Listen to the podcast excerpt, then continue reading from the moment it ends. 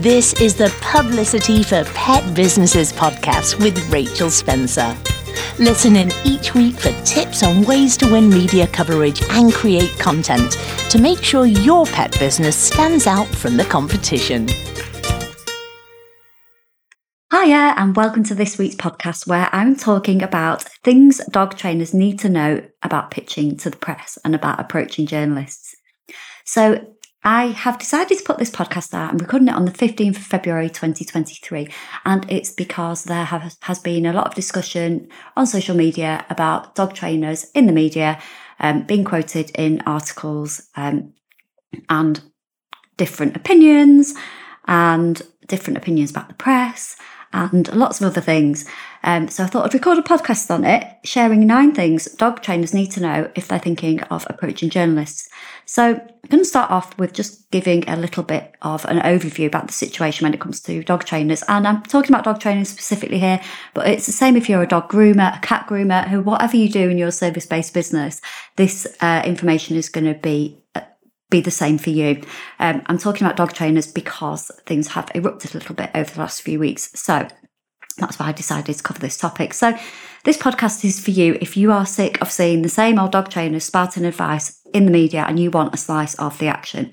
Now, I know it can be frustrating seeing the same names crop up over and over, particularly if they feel you use they use methods that are out of date. Um, they might be aversive or they might use methods that leave pet owners feeling stressed and upset because it's not the way that they want to train their dog. I know this happens so, so much and I know how frustrating it is. Now, please remember, I am not a dog trainer. I'm a journalist and I help people get press coverage. Particularly, I, work with a lot of dog trainers and I help them to get press coverage. So I don't know anything more about dog training than the average dog owner. So I'm not going to talk about dog training in this podcast. But what I'm talking about here is the frustration that people feel with the media. And it's either frustration about the way um, the same names appear in the media all the time, or frustration about the way that dog training is presented in the media, or frustration that they're not heard, or frustration about loads of different things. That's what I'm going to cover. Um, so if that's you, if you're feeling fed up about the situation, there is something you can do about it. You can go and pitch to the press yourself. And I really would encourage you to do this. I've worked with hundreds of dog trainers over the years and helped them put their advice into the media, reaching millions of dog owners all over the world. So if you would like to chat about working together and you're a dog trainer and you'd like to work on this, I will put a link to book a call with me in the show notes for this episode.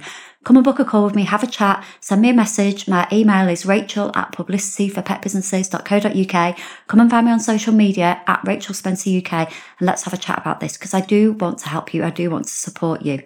So in this podcast, I'm going to go through nine things you need to know if you want to make it happen, you want to get press coverage. I will also put links in the show notes for this episode for my press release template that is a free resource you can go and use if you want to write a press release and also my five steps to get your pet business in the press guide.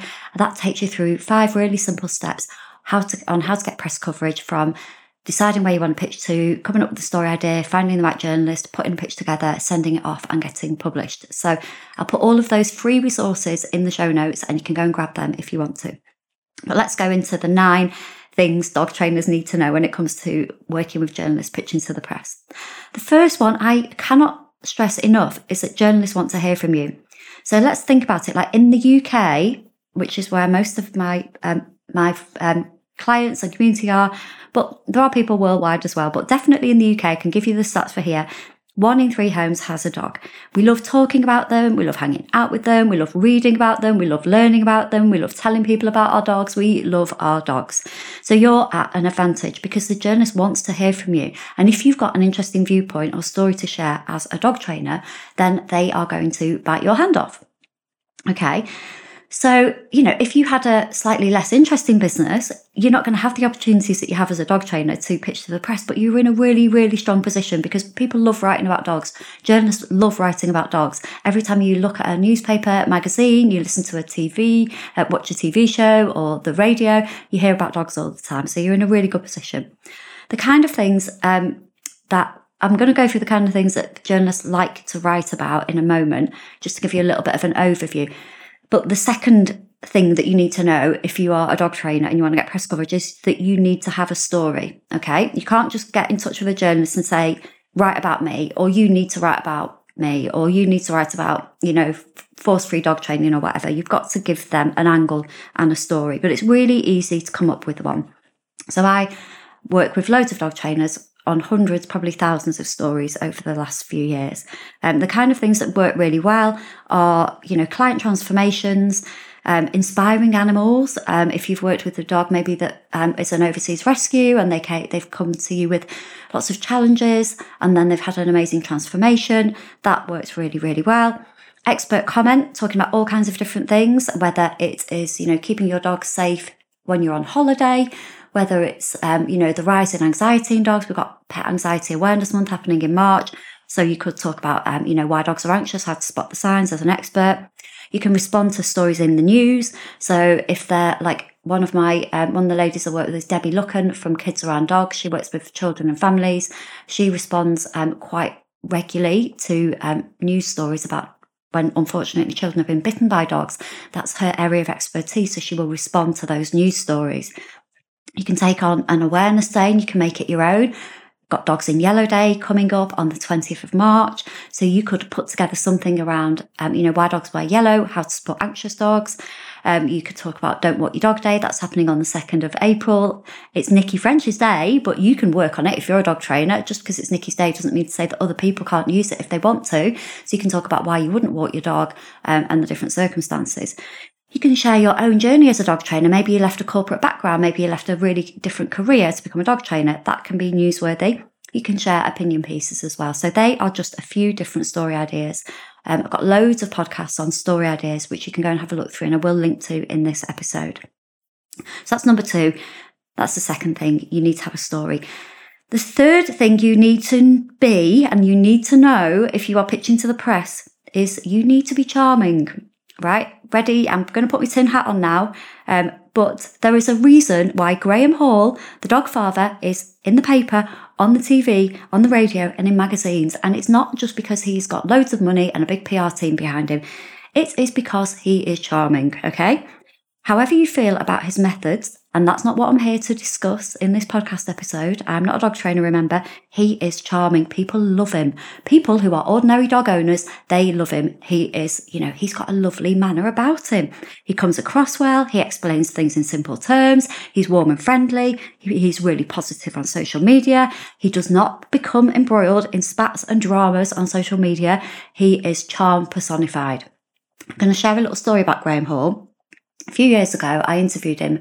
Um, I was working on a shift for a newspaper and I interviewed him. And I think it might have been because he, he was going on tour or something like that. Anyway, I interviewed him. It was set up by a PR and I was working for a newspaper at the time. And um, what happens when you interview somebody is, you know, sometimes it'll be face to face. This was over the phone. I think it might have been during lockdown. So I get given his phone number by the PR company and are given a time to ring him. So I ring him up and say, Oh, hi, Graham, it's Rachel. Um, I'm here to interview you. It was set up by Colette, the PR girl. And, and straight away he says, Oh, hi, Rachel. How are you? How's Patch? And I was like, um, we're really good, thank you. And he'd taken the time to go and find out about me, find out about my dog. He knew what breed he was. He knew he was a little terrier. He was black and white. Now that is that's a blooming good bedside manner, isn't it? So whatever you think about Graham Hall, he's he's doing what he's doing and he's everywhere because he's charming. So do embrace a little bit of that um, if you are wanting to work on getting press coverage. So that's number three. The fourth thing you need to know if you're going to be pitching to the press is you are talking to dog owners, not other dog trainers. So imagine the most clueless dog owner you have ever encountered, and that is who you need to be speaking to. You're going to feel like you're dumbing things down, like the weeks, the months, the years of studying you've put into being a dog trainer aren't in the least bit obvious when you listen to the interview or you read back the story. And this is a good thing, okay?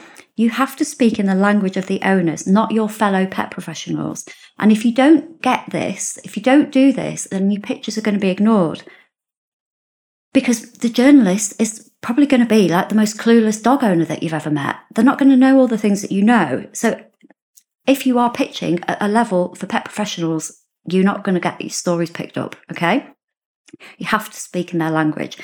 If you do um, decide that you're writing for other pet professionals, other dog trainers, anything you do submit is unlikely to be published because it's not going to be easily understood by the man, woman, or person on the street. We've got to be writing for the average person on the street. So, the fifth thing that you need to know if you're going to be pitching to the press is that other pet professionals will have a pop at you. Now, I'm recording this podcast and um, something happened this week. I'm not going to name the trainer. Um, he's a lovely guy and I'm going to speak to him, I hope, um, in future about working with the press because he does it really well. Um, but there was a story that came out this week um, where other dog trainers took exception to what had been written. It wasn't what the dog trainer had said, it was how it had been, the headlines that had been written. I'll talk more about those in a moment, um, and how it had been edited. And unfortunately, you know, I saw this this guy, really nice guy, and he was apologising, um, and that made me feel sad because I think he, he's putting good information out there. He shouldn't be made to apologise. You know, it's not an advert; it's an article, and you know, I don't want to see people being made to feel like crap. Um, so, point number five is that other pet professionals is likely will have a pop at you. So, be prepared for this. Other people, often those who don't have the gumption to put their head above the parapet and go and step away from social media and go and approach the press, will probably have a go at you. They will nitpick over the tiniest word or headline. They might even say, You don't know what you're talking about. Or they might say, Why have you been chosen to be in this article or be on this radio show or be in on this TV program or whatever because because it's not them okay so expect this if you expect it then you know if, if it doesn't happen you're going to be pleasantly surprised aren't you my feeling is expect it and ignore them. I've spoken to a lot of pet professionals over the years who've had a right kicking from other pet professionals because of stuff they've put out there. And as Brene Brown, one of my favourite people, says, if you're not in the arena getting your ass kicked on occasion, I'm not interested or open to your feedback. There are a million cheap seats in the world filled with people who will never be brave with their own lives, but will spend every ounce of energy they have hurling advice and judgment at those of us trying to dare greatly. The only contributions, their only contributions are criticism, cynicism, and fear mongering. If you're criticising from a place where you're not also putting yourself on the line, I'm not interested in your feedback. So, great quote there from Brene Brown. That's my thoughts on the people who might have a pop at you. So, the sixth thing you need to know that I really want you to know if you're thinking about working with journalists is please don't cut off those newspapers. So those newspapers are the newspapers people love to hate. Now this can be, this could be like your local magazine or your local paper. I've had people direct message me on Facebook or, you know, in, on email and say, I really want to do something with my local paper, but some people don't like it and some people think it's a bit rubbish and blah, blah, blah. And I just think, oh gosh, like, what, why? Like, why do we let other people's opinions stop us from doing what we want to do? So the newspapers people love to hate could be your local paper or local magazine, but actually it reaches tens of thousands of people. It's usually, you know, the Sun, the Mail, the Mirror. They are read by dog owners all over the world who need support. They might not be able to afford to have a dog trainer. They might not be able to afford to um, go to classes or have one to ones. So, actually, the advice that you're giving them is really helping their dog. And if you're saying, I don't want to work with those newspapers, that's okay. But if you don't pitch to them, other trainers will, and it will often be other trainers who might not share your methods or use methods that you wouldn't use. So, by cutting off those newspapers, you're basically the message I feel that you're sending out to millions of well meaning dog owners who are looking for answers, who are looking for support, is that you don't care about them. So, I feel that I know if you're listening to this podcast and you've got this far, then you care more about supporting dog owners than you do, I hope, the snobby opinions of others. So please, please, if you are seeing other people being snooty and snobby about those newspapers or those outlets, that's fine. But let's just think about the readers who might not be able to afford to pay for expert help and classes and one to ones and all of those things. And actually, if you put something out there that's accessible for them, that could really make a difference for them and their dog. So let's think about the dog owners, not the other snobby people who are going to have a pop at you. If you've got something, let's say, you know, obviously we've got the sun and um, people, um, you know, and I, know people don't buy the sun from Liverpool. My family from Liverpool. I completely understand. There are certain newspapers that people really do have a strong feeling against, but please please, please just think about actually the owners. And unless you really, really have got something, something you feel very passionately about that is makes it absolutely wrong for you to deal with those publications, just consider what I've just said there. Okay. So, the seventh thing that you need to know if you're working with journalists is this you can clarify important or complicated points. So, you've sent off an idea, the journalist wants a story, so that's brilliant. First of all, prepare the key points you want to get across before you send your pitch. I would say normally two or three points, okay? Now, what might happen is the journalist might ring you as soon as they get your email. So if you have got your three key points prepared, written down in front of you, so you're ready to go through them, it's going to make the interview go much more smoothly. You have the conversation on the phone, they go off and write the story, and you have given them the important things. Um, and they're going to be clear in your mind and they're going to be clear in the journalist's mind. Okay. If you've discussed something complex or controversial, it's okay to send an email afterwards clarifying your exact take on this. Okay. So you can send an email afterwards and just say, okay, I talked about this particular thing. I just wanted to give you some, some bullet points just to outline exactly what I meant. Hope this is okay. If you have the like like I say, if the journalist has the information in front of them in black and white, they're going to use it. They want to get it right. They don't want to get things wrong. Okay. So you can clarify important and complicated points. In some instances, you will get a read back, but not always. So I would send over your important or complicated points afterwards. Okay. So you've got that clarification. So that's point number seven. Point number eight, the eighth thing that I want you to know if you're thinking of pitching to the press, and this is a big one, you can't dictate what the headline will be. Okay? Unless you are able to pay thousands or even tens of thousands of pounds to take out an advert or pay for sponsored content, you can't tell the journalist what to put in the headline. They may use words like aggressive or dominant. Aggressive, particularly, aggressive is, is a word that most people understand the meaning of. If a dog is barking, that is showing signs of aggression. So they may use that word. Okay. Even if you haven't said it, it may go into the headline. You can't control this. They, the journalist who interviews you, will write the story and then most likely it's passed on to sub editors. So a different person who will write the headline and lay out the page or lay it out online. What they, the sub editor writes is out of your control. The headline may look clickbaity and that's because they want people to click on it. Okay. So unless it's highly inaccurate or defamatory, it's probably going to be the case that you are going to have to suck it up. And when people say, oh, it's clickbaity, oh, it's just clickbait, well, if you've given a story to a journalist, you not want people to read it in the first place. You want people to read what you've got to say. So you should welcome a clever headline that gets people clicking and gets people talking.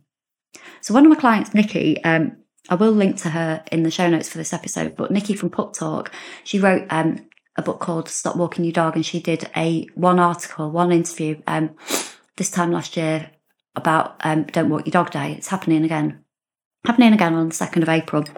And it went viral and there was loads of clickbaity headlines, but it, it got people talking about a book and it got people talking about the topic that she's really passionate about. So yes, Nikki saw some of the headlines and thought, oh, that's a little bit different to what I said, but she just cracked on anyway because it got her message out there. It got the things she feels so passionately about out there. It helped her sell a book. It helped her raise awareness of the fact that you don't need to walk your dog every day. So please welcome a clever headline that gets people talking and gets people clicking. Then the final thing, thing number nine that I want to share with you is that being in the press is a good thing for you. Okay.